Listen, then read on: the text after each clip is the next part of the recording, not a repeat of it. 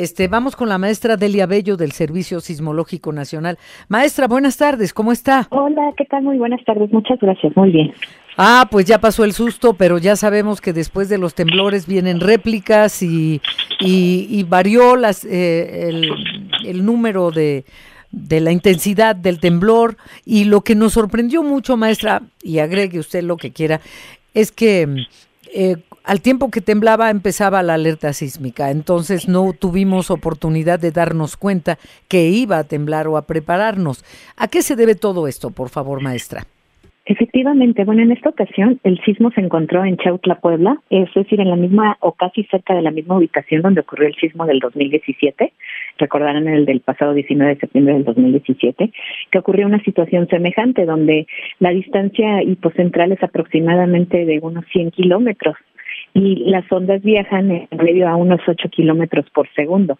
Entonces, prácticamente son unos cuantos segundos los que tardan en llegar y el procesado de los datos es muy semejante. Entonces, por eso es que sentimos el sismo a la par de que suena la alerta sísmica, por esa cercanía al hipocentro del sismo.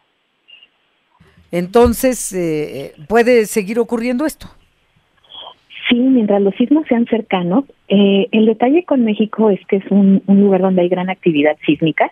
Tenemos tanto sismos lejanos que, que, vienen de la zona de costa, digo lejanos para la Ciudad de México, pero también tenemos sismos cercanos, como son estos eventos de Chautla, Puebla, que están a menos de 100 kilómetros y por la velocidad con la que viajan las ondas, los sentimos como les digo, prácticamente al mismo tiempo de que suena la alerta. Por eso es que no, no da tiempo de, de, poder hacer o de reaccionar hasta a, estos eventos. Pues esto, maestra Delia Bello, nos ayuda a entender, porque luego reclamamos porque pues estamos asustados y decimos, ¿y por qué no me avisaron para yo salir, bajar, prepararme, etcétera?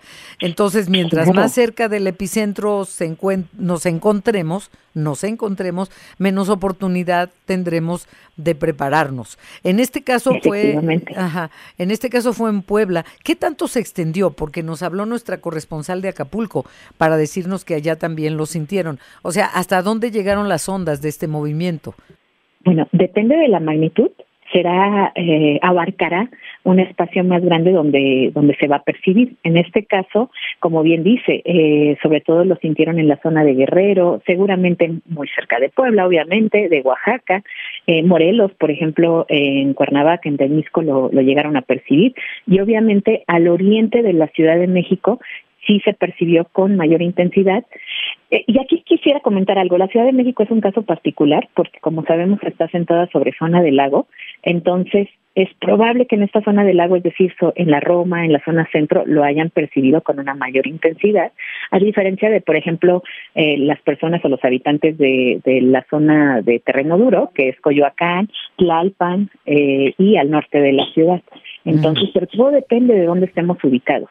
En este caso, el radio sí tuvo una cobertura suficientemente grande porque además la magnitud pues casi fue cercana a, a 6.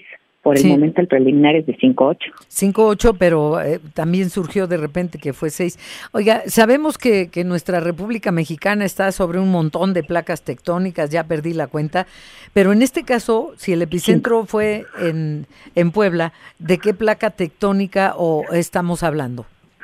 Ah, claro. Eh, esto sigue siendo por el contacto entre la placa de Cocos y la de Norteamérica. Ah, la placa de Sí, exacto. la placa de Cocos abarca desde Jalisco hasta Chiapas.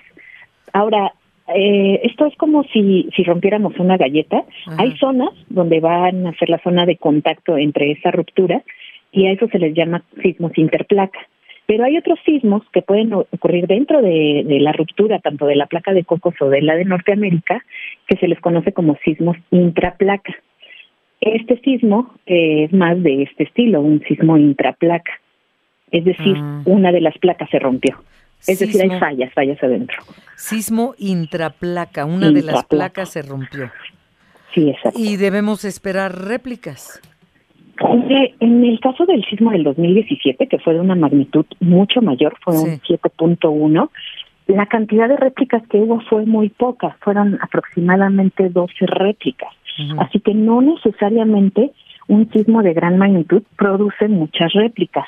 Hay sismos que por sus características, eh, sobre todo, por ejemplo, los que están en la zona de contacto entre placas, que sí llegan a producir muchas réplicas, pero por los antecedentes de sismos que han ocurrido en ese lugar, no se han llegado a presentar tantas réplicas.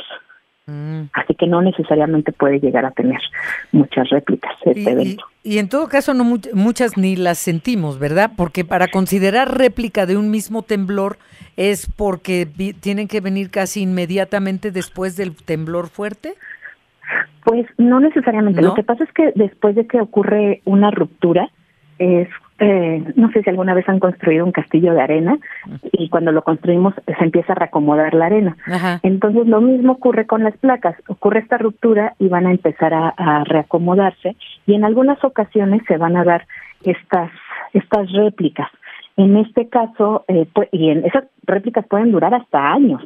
Por ah. ejemplo, del sismo del 2017, todavía por ahí se están presentando réplicas en ah. la zona del Golfo de Tehuantepec. Ah, Entonces, hay otros que no, que solamente duran algunos cuantos días o unas semanas.